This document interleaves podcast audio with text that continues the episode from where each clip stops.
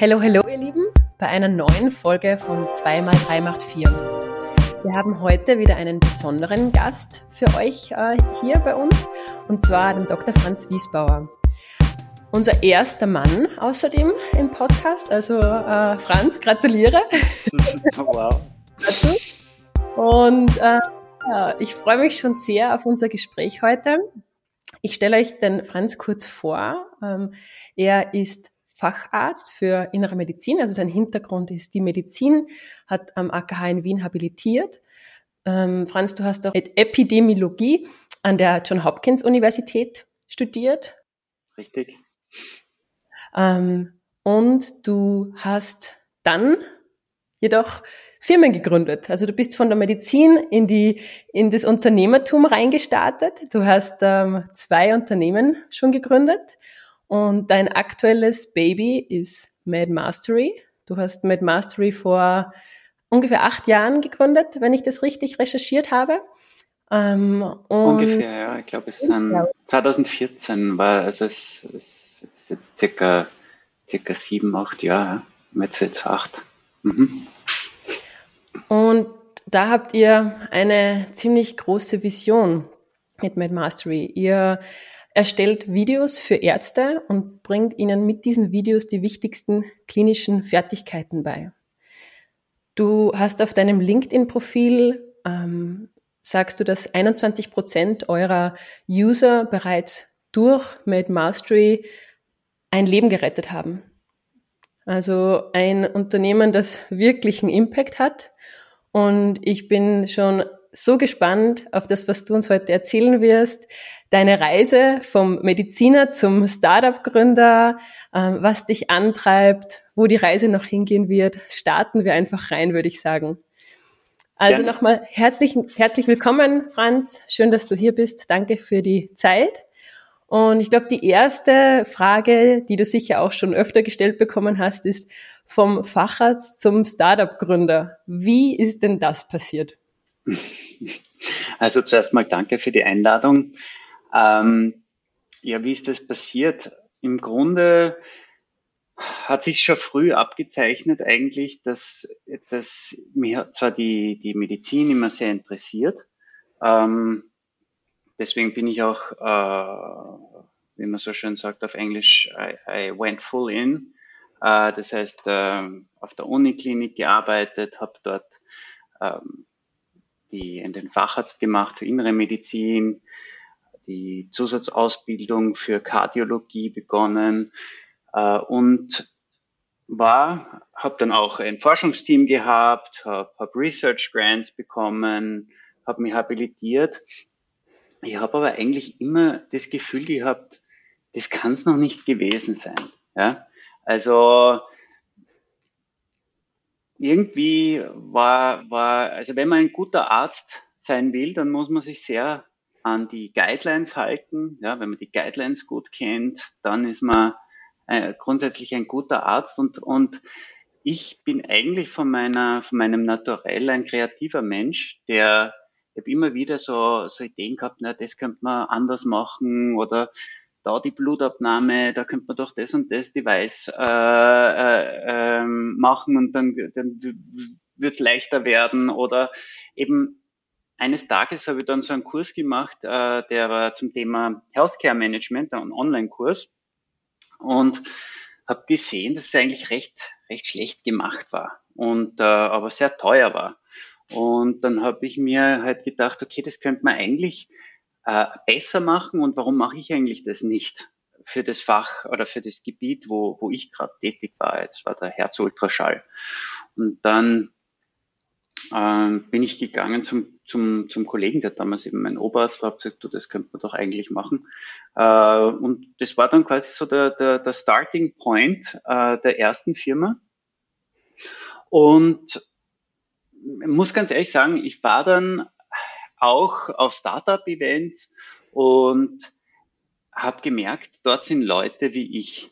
Also das ist, wenn ich auf, auf Kardiologie-Konferenzen gefahren bin, war, war, konnte ich mich eigentlich nie so richtig identifizieren mit den Leuten, die dort waren. Das, das hat sich nicht so stimmig angefühlt. Aber dann bin ich auf diese Startup-Konferenzen gefahren und habe plötzlich gemerkt, okay, äh, lauter Leute, die, die so drauf sind wie ich, die, die, die Ideen haben, die Dinge umsetzen wollen. Ähm, das, das hat sich irgendwie sehr richtig angefühlt. Und dann war äh, für mich natürlich, also ich habe mich immer sehr wie, also sehr, sehr wohlgefühlt in der Lehre. Ich habe ja auf der Uni immer schon Medizinstudenten unterrichtet. Und dann diese, die Lehre und die Medizin, die ja grundsätzlich schon meine große Passion ist, ja, ähm, mit äh, Entrepreneurship und dem Internet zu verbinden, war dann einfach der Perfect Fit. Und ich glaube, das ist bei mir so ein bisschen, ich weiß nicht, ob du das, dieses, äh, diese Commencement Speech vom Steve Jobs äh, kennst, die er da in Stanford gegeben hat, die, äh, wo er sagt, sein Leben äh, macht, it didn't make sense looking forward, ja, weil Steve Jobs hat irgendwie Kalligrafie und so was, was weiß ich, äh, für Kurse besucht. Genau, das ja. hat damals keinen Sinn gemacht, aber retrospektiv hat es für ihn Sinn gemacht, weil, weil er hat quasi das erste Visual Interface, Graphic Interface für den Computer gebaut und so. Und nicht, dass ich mich jetzt mit Steve Jobs vergleiche, aber da mit diesem einen Punkt kann ich mich sehr wohl sehr gut identifizieren, dass die, die, die, die Schritte, die ich gesetzt habe, retrospektiv jetzt sehr viel Sinn machen also, dass ich diese Ausbildung gemacht habe, dass ich das studiert habe, das, und dass ich jetzt Online-Lehre für Ärzte mache, das hat, war alles wichtig, dass ich dorthin komme, wo ich jetzt bin. Aber als ich in der Situation war, hat sich eigentlich sehr disempowered angefühlt. Weil ich war in dem, in der, in der, in dem, in, in dem Radl drinnen, in, im, im AKH und, und habe mir immer gedacht, na, das kannst du doch noch nicht gewesen sein. Und also während und auch diese Schritte, die ich dann gesetzt habe, also quasi mich zu habilitieren und dann wegzugehen, wo ich eigentlich am Weg war, irgendwann einmal für mich, mich zu bewerben für ein, weiß ich nicht, Primariat, also so eine Chefarztposition, das war so der typische Werdegang, ja. Als ich dann meiner Familie offenbart habe, na, eigentlich ist es irgendwie nicht so meins und ich, ich lasse das jetzt. Das war, da bin ich nicht auf Verständnis gestoßen. Also das war eher so, dass, dass die meisten Leute halt hm, das nicht ganz nachvollziehen konnten.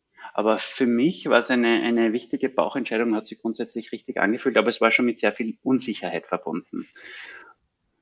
Ja, das denke ich mir. Du hast so quasi den, der Weg wäre eigentlich schon äh, ganz klar gewesen und dann kommst du und sagst, ähm, nein, so fühlt es sich nicht richtig an und du bist bereit für eine ziemlich ziemlich einen krassen Kurswechsel, kann ich mir schon vorstellen, dass da viele total irritiert waren von deiner Entscheidung oder was ist jetzt los, warum macht er das?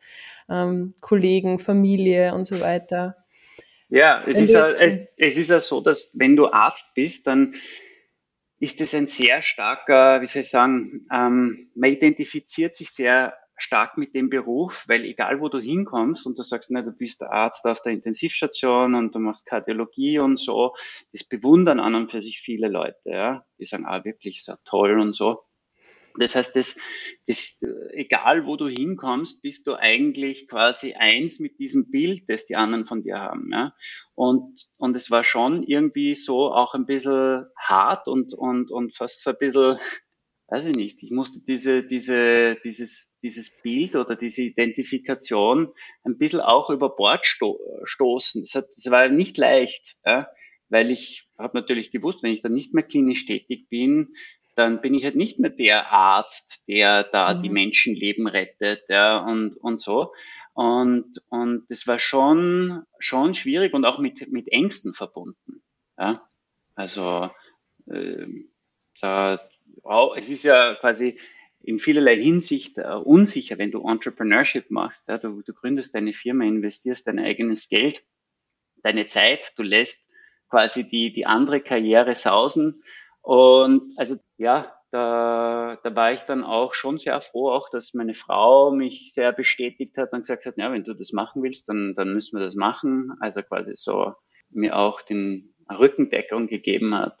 Mhm. Und na, das, ähm, aber ich kann es jedem nur ans Herz legen, wenn sich das nicht richtig anfühlt, die Situation, in der du dich gerade befindest, dann, dann muss man, so wie das Steve Jobs in der Commencement Speech sagt, don't stop looking. Ja? äh, und, und suche, bis du es gefunden hast. Das wäre so, glaube ich, ein Key Learning aus dieser Zeit. Sehr wertvolles Key Learning. Das heißt, du hast da wirklich einen komplett ähm, harten Schnitt gemacht. Du hast jetzt nicht parallel mit Mastery aufgebaut oder ein anderes Unternehmen mal geschaut, okay, wie viel Geld kommt da überhaupt rein, funktioniert es, sondern du hast wirklich gesagt, 100 Prozent, ähm, ich, ich mache jetzt nur das eine und schau, was rauskommt. Ja, ich habe es am Anfang schon gegründet. Da war ich noch am AKH und ich habe es dann auch eine Zeit lang betrieben, mein erstes Unternehmen nebenbei. Nur ich wusste, dass sowas kannst du nicht erfolgreich machen, wenn du es Part-Time machst. Das heißt, du musst es, du musst sowas äh, Fulltime machen, wenn, vor allem wenn du der, der Geschäftsführer sein willst, der auch alle Bereiche des, der Unternehmung im Blick hat. Und ich war auch nie interessiert daran, so to half-ass things. Ja? Wenn ich Arzt bin, dann will ich, will ich versuchen, ein sehr guter Arzt zu sein. Wenn ich jetzt nur zwei Tage die Woche dann, das hätte ich ja auch machen können, ja, und das machen ja auch viele, die, die quasi eine, eine zweite Karriere machen nach dem klinischen, nach der klinischen Tätigkeit. Viele Menschen sagen halt dann, ja, dann, dann bin ich halt zwei Tage, arbeite ich auf irgendeiner Ambulanz oder in irgendeiner Ordination. Aber das hat mich nie interessiert, weil ich wusste, da, da kann ich den Level an Professionalität nicht aufrechterhalten. Da werde mhm. ich mich nicht verbessern. Und dementsprechend war es für mich dann einfach so, dass ich gesagt habe, na, ich will einfach dieses, dieses, ich will einfach Unternehmer sein und das machen, also ein Team aufbauen und ja, und, und halt mm, Menschen helfen mit, mit der Unternehmung.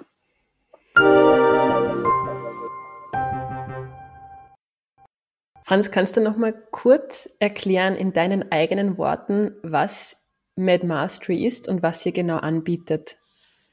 Ja, also MedMastery ist eine videobasierte Lehrplattform, auf der wir die wichtigsten klinischen Fertigkeiten ähm, unterrichten wollen.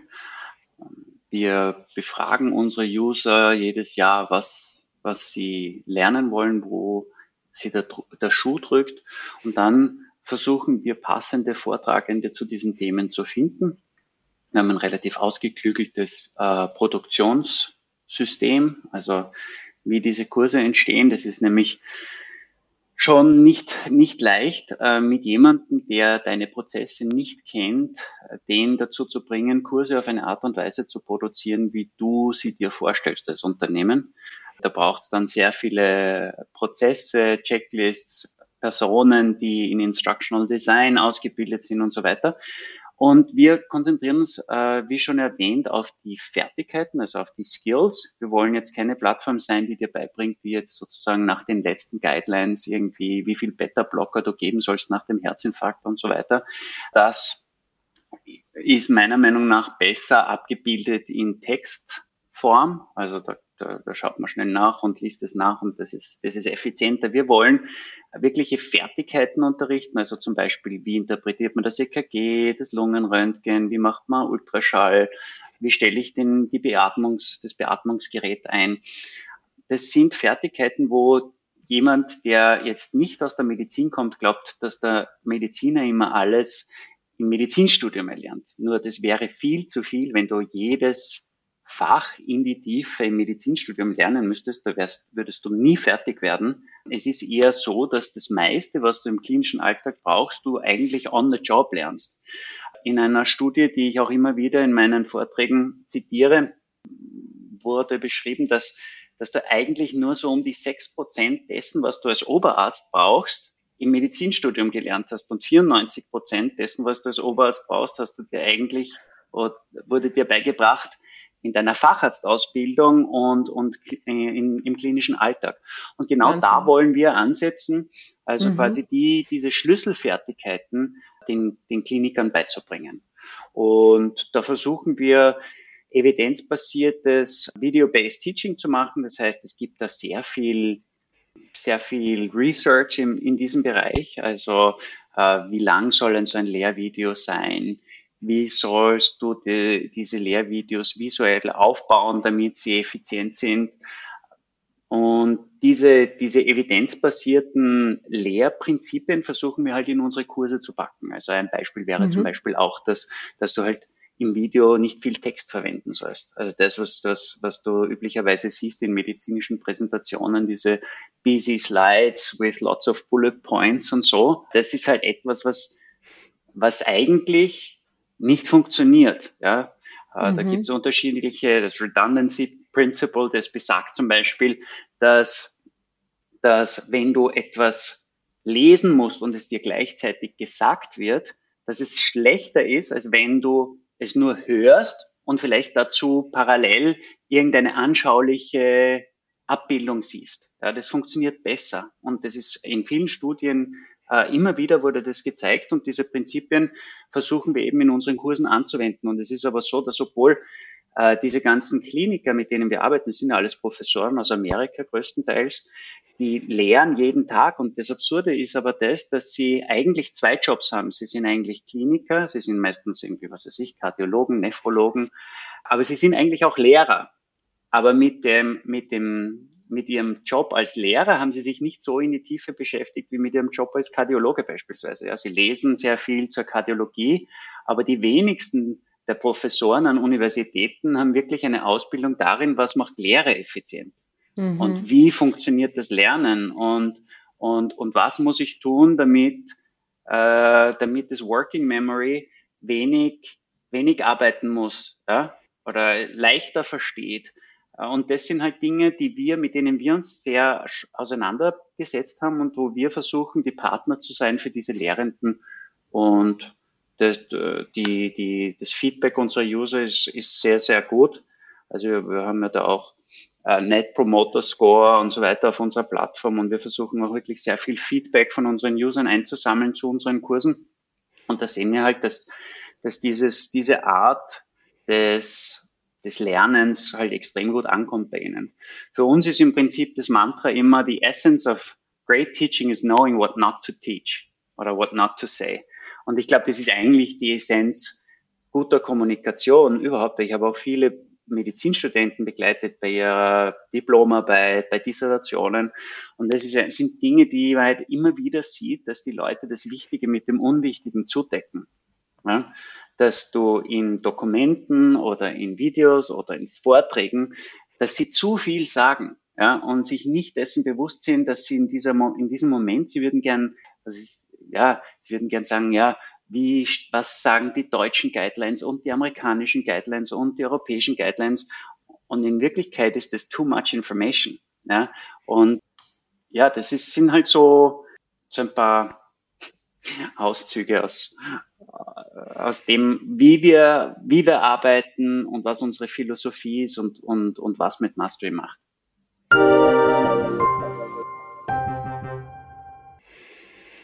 Dein Arbeitsalltag schaut ja jetzt ganz anders aus, oder? Also vorher, wenn man es jetzt so ganz plakativ sagt, im Ärztekittel im, im, auf der Station und jetzt im, ich, auch wieder plakatives Bild wahrscheinlich im Hoodie vom Laptop oder im T-Shirt vom Laptop, um den Steve Jobs nochmal hier rauszuholen. Rollkragenpulli. Ja, genau, der Rollkragenpulli, der schwarze. Wie hast du, wenn du jetzt am Abend den Laptop zumachst, fehlt dir etwas?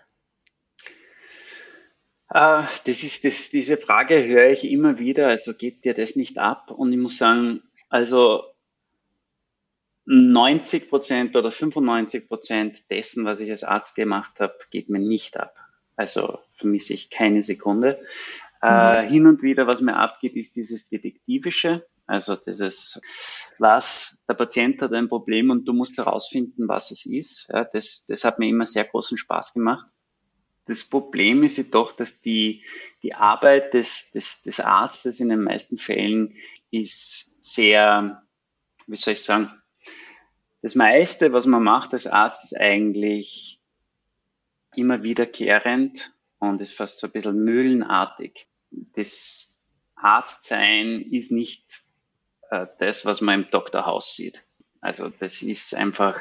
Kein Grey's Anatomy. Nein, äh, vielleicht, ja, Grey's Anatomy, da geht es ja nicht so sehr um, um, um das Probleme lösen, da geht es ja mehr um dieses, äh, dieses romantische, die romantische Idee des Arztes und der, der Romanzen, die er da hat, so, so Schwarzwaldklinik-mäßig.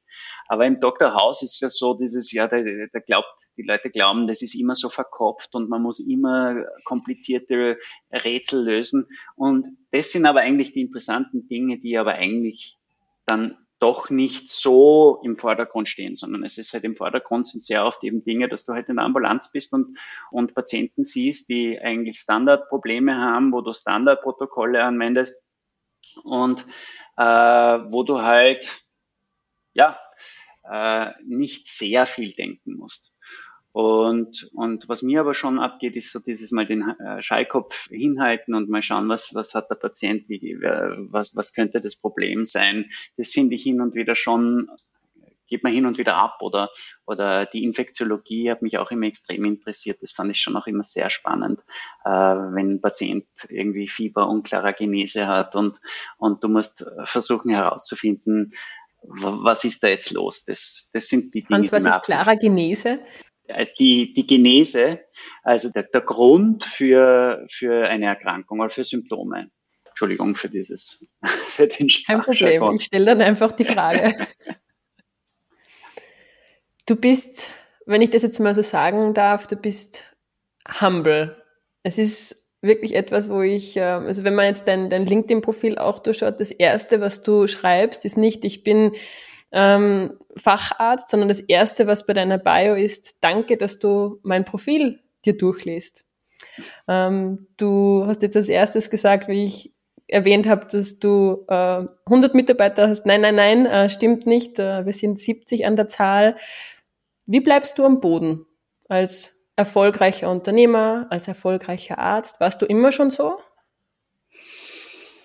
Ähm, du, ich glaube, das ist so dieses ich schaue mir, ich schaue ja auch, sehe andere Unternehmer und da denke ich mir oft, ich bin eigentlich gar nicht so gut wie der da drüben oder weißt du, was ich meine? Es ist so irgendwie so, man, es kommt immer darauf an, mit wem du dich vergleichst. Ja? Also ich für mich finde es gar nicht so be, beeindruckend oder so, ja, weil ich mir denke, jetzt bei MedMastery, der Großteil des Erfolgs ist ja zurückzuführen auf meine Mitarbeiter. Ja? Weil die, wenn ich nicht so ein großartiges Team hätte, dann, dann, dann, dann wäre mir das nicht möglich, äh, das zu tun, was ich jetzt mache. Und das, ich versuche, kennst du so dieses Du denkst da, ma, wenn ich die eine Prüfung geschafft habe, dann wird alles super und dann hast du die Prüfung und dann denkst und dann freust dich mal kurz und dann ist eh wieder alles normal. Oder du denkst da, na, wenn ich die Matura oder das Abitur habe, ja, dann wird alles super und dann hast du halt irgendwie einen, einen coolen Sommer und dann hast du irgendwie fällst wieder runter und denkst da, ja, jetzt bin ich wieder wieder bei den Kleinen und fang wieder fang wieder von null an. Und ich denke mal, es ist auch in der, in der Arbeit so, du erreichst bestimmte Milestones, aber bei dem, zu dem Zeitpunkt, wo du den Milestone erreicht hast, bist du eigentlich gedanklich schon wieder ganz woanders und denkst dann, jetzt muss ich mich aber richtig anstrengen, dass ich dorthin komme. Das mhm. heißt, ich finde, es ist eigentlich auch keine Zeit, sich, äh, sich auszuruhen auf seinen Lorbeeren. Ja, ich weiß nicht, aber das Gleiche könnte ich ja dich auch fragen. Du bist ja auch sehr erfolgreich in dem, in dem, was du machst. Und äh, ich glaube, wir sind einfach so, ja, getrieben wahrscheinlich auch in einer gewissen Art und Weise. Ja. ja. Das meiste, also das, wo ich es wirklich genieße, ist, wenn ich mit meinen Mitarbeitern äh, Workshops mache und wo wir dann, ähm, äh, oder wenn ich einen Teacher da habe und der wir nehmen einen Kurs auf, der super ist und, und ich, ich kann den ausführen in Salzburg und dem Salzburg zeigen und dann denke ich mir mal, was habe ich eigentlich für einen coolen Job? Ja, wie cool ist das? Ja, ich kann mit ganz interessanten Menschen, ich kann, ich kann mir leisten, sie einzufliegen nach Salzburg, mit ihnen ein cooles Produkt machen und dann gehen wir noch schön essen und haben einen Spaß und es entsteht eine Freundschaft. Das sind so Dinge, wo ich mir denke, bah, das, da genieße ich es dann. Ja. Aber ich bin, bin nicht irgendwie jemand, der sich dann sehr auf sehr lang bleibt bei diesem Erfolg, den man dann hat, wenn man sich, weiß ich nicht, ist habilitiert und äh, dann, ja, das war dann okay und dann musste ich aber weiter, weil irgendwie, äh, ich, ich finde, the fun is in the struggle. Ähm, also, ähm, Im Detektivischen, wie du das schon vorhin so schön gesagt hast. Ja. Das heißt, wenn ich dich jetzt frage, was, was bedeutet Erfolg für dich, wie würdest du das dann beantworten? Boah, das ist, äh, das ist äh, richtig äh, schwer, weil dieses, dieses, ähm, das entwickelt sich total, dieser, dieses, diese Definition von Erfolg. Also für mich ist definitiv nicht dieses mir irgendwas vornehmen und das dann darauf hinarbeiten und das dann erreichen. Ich meine, ähm, streng genommen Erfolg heißt ja eigentlich, dass du das erreichst, was du dir vornimmst. Ja, also eigentlich, wenn, wenn du jetzt so, ich meine, was ist Erfolg? Ja, wenn du, wenn du sagst, du setzt dir das Ziel XY und dann erreichst du das und dann steckst du ein neues Ziel und dann erreichst du es wieder, dann kann man wahrscheinlich sagen, du bist erfolgreich. Ja? Äh, in dem, in dem, was du da tust. Aber äh, für mich ist so, wenn ich mir denke, na, wo will ich eigentlich hin oder was, was will ich eigentlich vom Leben, ja? dann, dann, dann ist es auf jeden Fall nicht dieses ständig irgendeinem Ziel nachrennen. Das motiviert mich überhaupt nicht. Ja? Also ich möchte, äh, ich glaube, ein wichtige, eine wichtige Komponente äh, des, des Erfolgs ist sicherlich, dass man zufrieden sein kann. Ja? Dass man seine eigenen seine eigenen Emotionen und äh, halbwegs äh, im Griff hat. Also dass man, dass man im Moment sein kann und dass man, dass man zufrieden sein kann mit dem, was man hat. Äh, und weil wenn du dir anschaust, du kannst ein super erfolgreicher Schauspieler sein, aber wenn du in Wirklichkeit total depressiv bist und dich dann umbringst, ja, den, den Robin Williams äh, dir zum Beispiel anschaust, ja, man ist ja erfolgreich. Also ich würde, äh, lässt sich streiten darüber, ja. Also meiner Meinung nach ist das schon eine, eine Voraussetzung dafür, dass man, äh, dass, dass man sein Leben erfolgreich nennen kann. Und, und dann, wenn man, wenn man sagt, ja, okay, ich, ich, ich habe das halbwegs, also ich, ich schaffe es im Moment zu sein, ich, äh, ich bin zufrieden, dann glaube ich, geht's noch, äh, gibt's noch die zweite Komponente, für, für mich, was Erfolg ist, ist, dass ich was mache, was dem anderen auch was bringt. Also was dem anderen hilft, was ein großes Pro Problem löst. Ja? Also quasi, wie groß ist das Problem, das du mit deiner Arbeit löst für andere? Also wie vielen Menschen hilfst du? Das, glaube ich, ist eine Schnittmenge. Und dann als, als dritte Komponente für mich persönlich ist sozusagen, ich versuche mein Leben zu äh, oder mein ja mein berufliches Leben äh, oder generell mein Leben daraufhin zu, zu optimieren, dass ich sage, wie schauen denn meine Tage aus? Also dein, dein Leben zu optimieren an den Tagen, ja. Äh, da gibt es dieses Zitat und ich kann, ich weiß jetzt nicht mehr, wer das gesagt hat. How you spend your days is after all how you spend your life. Ja. Also kann ich mir vorstellen, viele solcher Tage zu haben, wie ich sie, wie ich, wie ich sie jetzt habe. Ja? Also wie fühlt sich mein Arbeitstag an beispielsweise? Ja? Und wenn ich für mich finde, dass das Spaß macht und dass mich das erfüllt und dass ich das, dass das ein, ein guter, abgerundeter Arbeitstag ist, ja, dann, und ich in einen Flow reinkomme, dann ist es äh, dann ist das ein, eine Art von Arbeiten, wo ich sage, ja, also das könnte ich mir vorstellen bis ans, ans Ende meiner Berufskarriere, dass ich das mache, weil es ist, fühlt sich gut an. Ja? Also in, in diesen Flow reinzukommen, also quasi, also dass du selbst deine eigene, eigenen, dein Wohlbefinden, deine Emotions in, in, in quasi in Griff hast, dass du, dass du anderen hilfst und dass du in diesen Flow-Zustand reinkommst und dass du einfach dein, dein Leben anhand deines, dass du die Möglichkeit hast, auch äh, so selbstbestimmt zu arbeiten.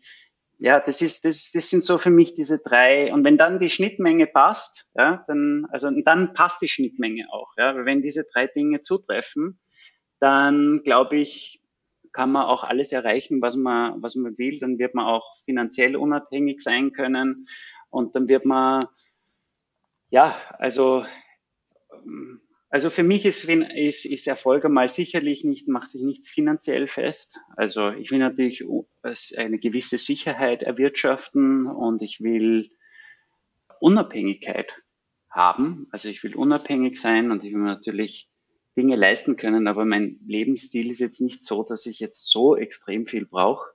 Deswegen muss ich, mache ich Erfolg schon, schon anders irgendwie fest. Und ich glaube, das sind so diese drei Dinge. Mhm. Also das heißt einmal, was, also du löst du ein Problem, bist du im Flow und kannst du das auch selbstbestimmt Tag, also jeden Tag umsetzen, oder?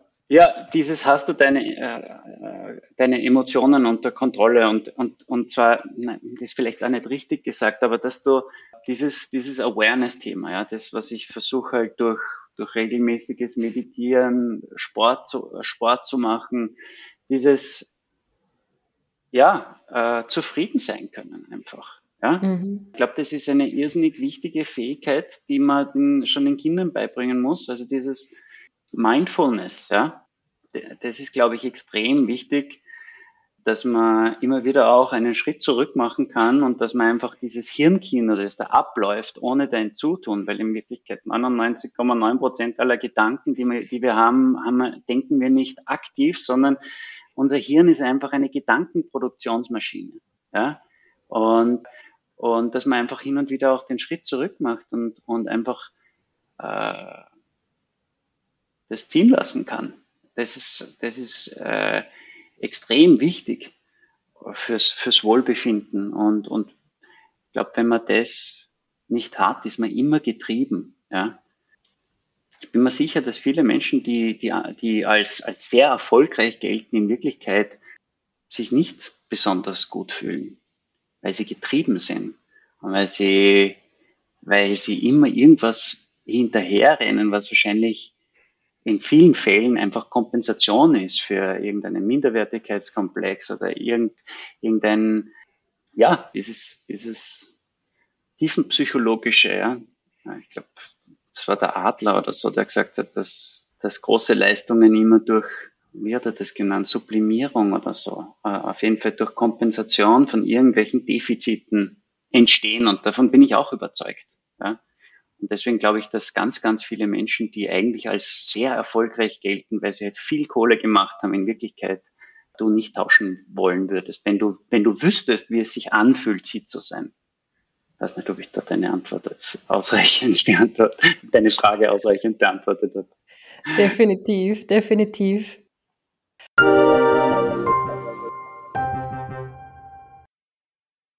Franz, ich habe noch ein paar Rapid-Fire-Questions für dich. Ja. Bist du bereit? Ja, her damit. Her damit. Okay.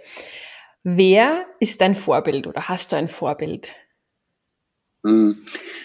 Ich glaube, ich habe jetzt kein, äh, kein Vorbild für die Arbeit, die ich jetzt mache. Also es war früher, hätte ich dir sicher sagen können, ja, also wie ich in der Klinik gearbeitet habe als Arzt, da ist es, da hat man meistens Vorbilder, wo man sagt, na, das ist ein super Arzt, genauso würde ich auch gerne mal sein wollen. Äh, nur jetzt ist es so, dass ich kenne eigentlich äh, nicht so viele Leute, die jetzt sowas ähnliches machen wie ich. Ja, ich muss mich irgendwie ständig neu erfinden. Deswegen gibt's punktuell immer wieder Leute, wo ich sage, ah, das finde ich spannend an der Person, das finde ich spannend an der Person. Und äh, ich würde gern äh, Bilanzen lesen können, so wie der, oder ich würde gern weiß ich nicht, Marketing machen wie der oder, oder, oder Content wie der. Also es ist eher so punktuell. Es gibt keine, keine, keine, ich meine, mich, mich beeindruckt, ich war immer ein sehr großer Benjamin Franklin-Fan. Ja, ich habe die, die Biografie von Isaacson gelesen und auch die Autobiografie, der hat auch eine Autobiografie geschrieben und, und den, den finde ich irrsinnig spannend als Mensch weil der super Schriftsteller war, Unternehmer, äh, Staatsmann, der war einer der Gründerväter der, der USA, die zum damaligen Zeitpunkt eigentlich auch ein Startup waren. Also den finde ich eigentlich sehr, sehr toll und bewundernswert, aber, aber Vorbild weiß ich gar nicht, ob man das nennen könnte. Du machst dir dein eigenes Vorbild als, aus verschiedensten Elementen, aus genau. verschiedensten Menschen. Was ist dein Lieblingsbuch? Oder was, welches Buch hat dich am meisten beeinflusst in deinem Leben? Ah, am meisten beeinflusst, also sehr, sehr beeinflusst hat mich die Vier-Stunden-Woche vom Tim Ferriss. Die war so ein bisschen das, der Grundstein von, von, von meinem äh, Werdegang als Unternehmer. Da haben wir ähm, gerade einen Podcast dazu aufgenommen, die Viktoria und ich. Also. Ja, ja der, das war wirklich ganz, ganz äh, maßgeblich, also wichtig für, für, für meinen Werdegang. Ich habe dann auch das Glück gehabt, dass ich mal, der Team hat einmal so ein Book Publishing Seminar veranstaltet im Napa Valley. Das hat geheißen Opening in der Kimono. Äh, da, da war ich, das waren sehr, sehr exklusive äh, Zuhörerschaft. Äh, und das war ein ganz, ganz wichtiger Event für mich. Ja. Also der Tim Ferriss war für mich in vielerlei Hinsicht ein ja, äh, Inspiration, Lehrer und äh, ja, würde sagen, das macht vielleicht auch ein bisschen so die, den, den, äh, den Bogen zum, zum, zur letzten Frage mit dem Vorbild. Ja. Also die, die vier Stunden Woche hat mich schon sehr beeinflusst. Der Tim Ferriss, sein Podcast, den Team dann auch persönlich äh, kennenzulernen und, und so. Das, ähm, vielleicht müsste ich sagen, der, der Team und sein, sein Buch sind da, sind da wirklich wichtig gewesen für mich. Verstehe ich total. Bin auch ein hm. riesengroßer Tim Ferriss-Fan. Ja. Und habe alle Bücher gelesen und ja, er ist einfach echt eine, eine riesengroße Quelle der Inspiration und ja, denkt Dinge anders. Und das ist so spannend an ihm. Mhm. Hast du ein Lieblingstool oder einen Hack für deine Arbeit? Mm, also ich bin so ein bisschen ein Nerd, was, was Note-Taking-Tools betrifft.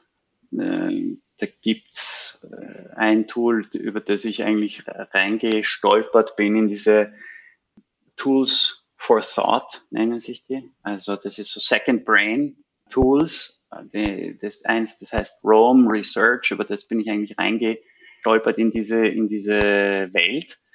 Und ähm, die, das finde ich jetzt nicht spannend. Also dieses Konzept, da, da, da gibt es ein Buch, das heißt uh, Taking Smart Notes oder so von Ahrens, glaube ich heißt der Ahrensen oder so äh, Sönke Arensen oder so, der dieses äh, beschreibt, wie du, wie du Notes, also dieses Zettelkastenprinzip, ich weiß nicht, ob du das schon mal gehört hast, aber die, äh, das ist äh, so Next Level Note-Taking.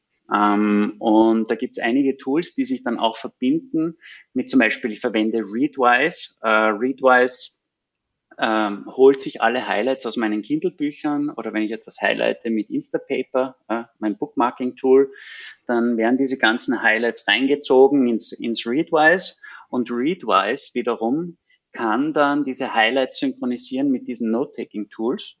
Das heißt, ich habe alle meine, meine Kindle-Highlights eigentlich immer in meinem, in meinem Note-Taking-Tool. Derzeit verwende ich Obsidian ähm, mhm. Also bin jetzt weg vom, vom Rome Research und, und verwende eigentlich mehr Obsidian. Das kann sich aber auch wieder ändern. Ähm, und, und für mich ist das äh, ein, ein Riesen-Asset da in der, in der Mitte dieses Readwise zu haben, dass mir all meine meine Highlights und so weiter. Du kannst das Readwise auch, auch synchronisieren mit anderen Tools. Zum Beispiel verwende ich dann Hypothesis, um Dinge auf Webseiten zu highlighten. Wenn ich das mache mit mit, mit, mit Hypothesis, dann zieht sich das auch rein ins Readwise und Readwise holt wiederum alles rein ins, ins, ins Note-Taking-Tool. Und so mhm. kann ich mir dann einfach diese Dinge auch wieder, wenn ich sage, okay, für einen Blogpost oder für, oder wenn ich ein, ein, ein Buch zum Thema Hiring zusammenfassen will für mein Team, ja, um, um zu beschreiben, wie wir Hiring machen sollten bei MedMastery, dann ist es durch diese, durch diese Integration dieser Tools extrem einfach. Ähm, und, und das, also Readwise in Kombination mit einem, einem guten Tools for Thought Note-Taking Tool ist, ist, ist super, würde ich sagen. Spitze. Danke für den Tipp. Das probiere ich auf jeden Fall aus. Du hast dann auf allen Interfaces, bekommst du alles rein, dann kannst du das sortieren genau. und kannst das kategorisieren wahrscheinlich auch. Hm. Genau. Klingt sehr gut. Yes, Letzte yes. finale Rapid Fire Question für dich. Hast du ein, ein Zitat oder Lebensmotto? Hm. Ja, also ein Lebensmotto. Äh, ein, ein, ein Ausspruch, der mir sehr gut gefällt, ist uh, Be here now, weil das beschreibt das, was ich zuerst gesagt habe über dieses Be, be in control of your happiness. Und an das muss man sich immer wieder vor der Nase halten, weil es passiert einfach so häufig, dass du an ihr, dass du dich identifizierst mit deinen Gedanken. Und wie wir schon gesagt haben, die Gedanken sind größtenteils nicht, nicht, äh, die, wir glauben immer, wir haben die, wir denken unabhängig und Dings und wir entscheiden, was wir denken und so. Und das ist aber in Wirklichkeit überhaupt nicht so. Das weiß jeder, der, der mal länger, eine längere Meditationspraxis hat, sehr genau. Und dass man einfach im Moment ist und auch sich trennt von seinen, von der Identifikation mit seinen Gedanken und dass man einfach, ja, auch äh, wenn ich aus dem Raum rausgehe und ich bin überhaupt kein, noch kein Meister von dem, ja, also es ist eher was aspirational für mich, weil wenn ich, ich arbeite größtenteils von zu Hause und wenn ich dann hier Schluss mache und aus der Tür rausgehe und bei meiner Familie bin, bei meinen Kindern, dann merke ich oft, dass ich noch so fahrig bin und noch so in diesem Checking-Modus bin und, und dann zu meinem Handy greife und so. Und hin und wieder ertappe ich mich dann dabei, wo ich sag, wo ich mir denke, was machst du da eigentlich? Ja, das ist so unnotwendig. Sei jetzt mit den Menschen, sei quasi präsent bei den Menschen, die, die, die um dich sind. Und, und das versuche ich halt wirklich täglich umzusetzen, dass ich mir halt immer wieder bei der Nase nehme und sage, be here now. Und deswegen habe ich mir auch mein Handy äh, heißt auch, wenn du es, wenn du es jetzt, also ähm, das heißt nicht Französ iPhone oder so, ja, äh, sondern ich habe es Be Here Now genannt, dass wenn jemand ein, nach einem Wireless-Netzwerk sucht, dann sieht er einen kleinen Reminder. Ich weiß nicht, ob das, ah, ist das schön, ob, ja. ob das seinen Zweck schon einmal erfüllt hat und wie viele Leute das tatsächlich sehen, aber so eine kleine versteckte Message an an Menschen, die in meinem Umfeld sind. Ein kleiner Impuls. Ja, genau. Be here now. Franz, vielen Dank, dass du jetzt mit uns im Hier und Jetzt warst, ähm, für deine Präsenz, für das tolle Interview. Danke für deine Zeit und ich wünsche dir viel Erfolg bei allem, was du als nächstes detektivisch umsetzt und wo es dich als nächstes hintreibt. Ich bin mir sicher, die Reise geht noch in viele Richtungen weiter und würde mich freuen, wenn wir uns auch in Zukunft nochmal äh, bei einem Podcast hören und du uns dann wieder berichtest, was dich so in deinem Leben tut. Ja, danke dir. Mich hat's, mir hat sehr viel Spaß gemacht und äh, ja, ich hoffe auch, dass wir uns bald wiedersehen. Auf jeden Fall. Danke dir nochmal. Schönen Tag. Tchau.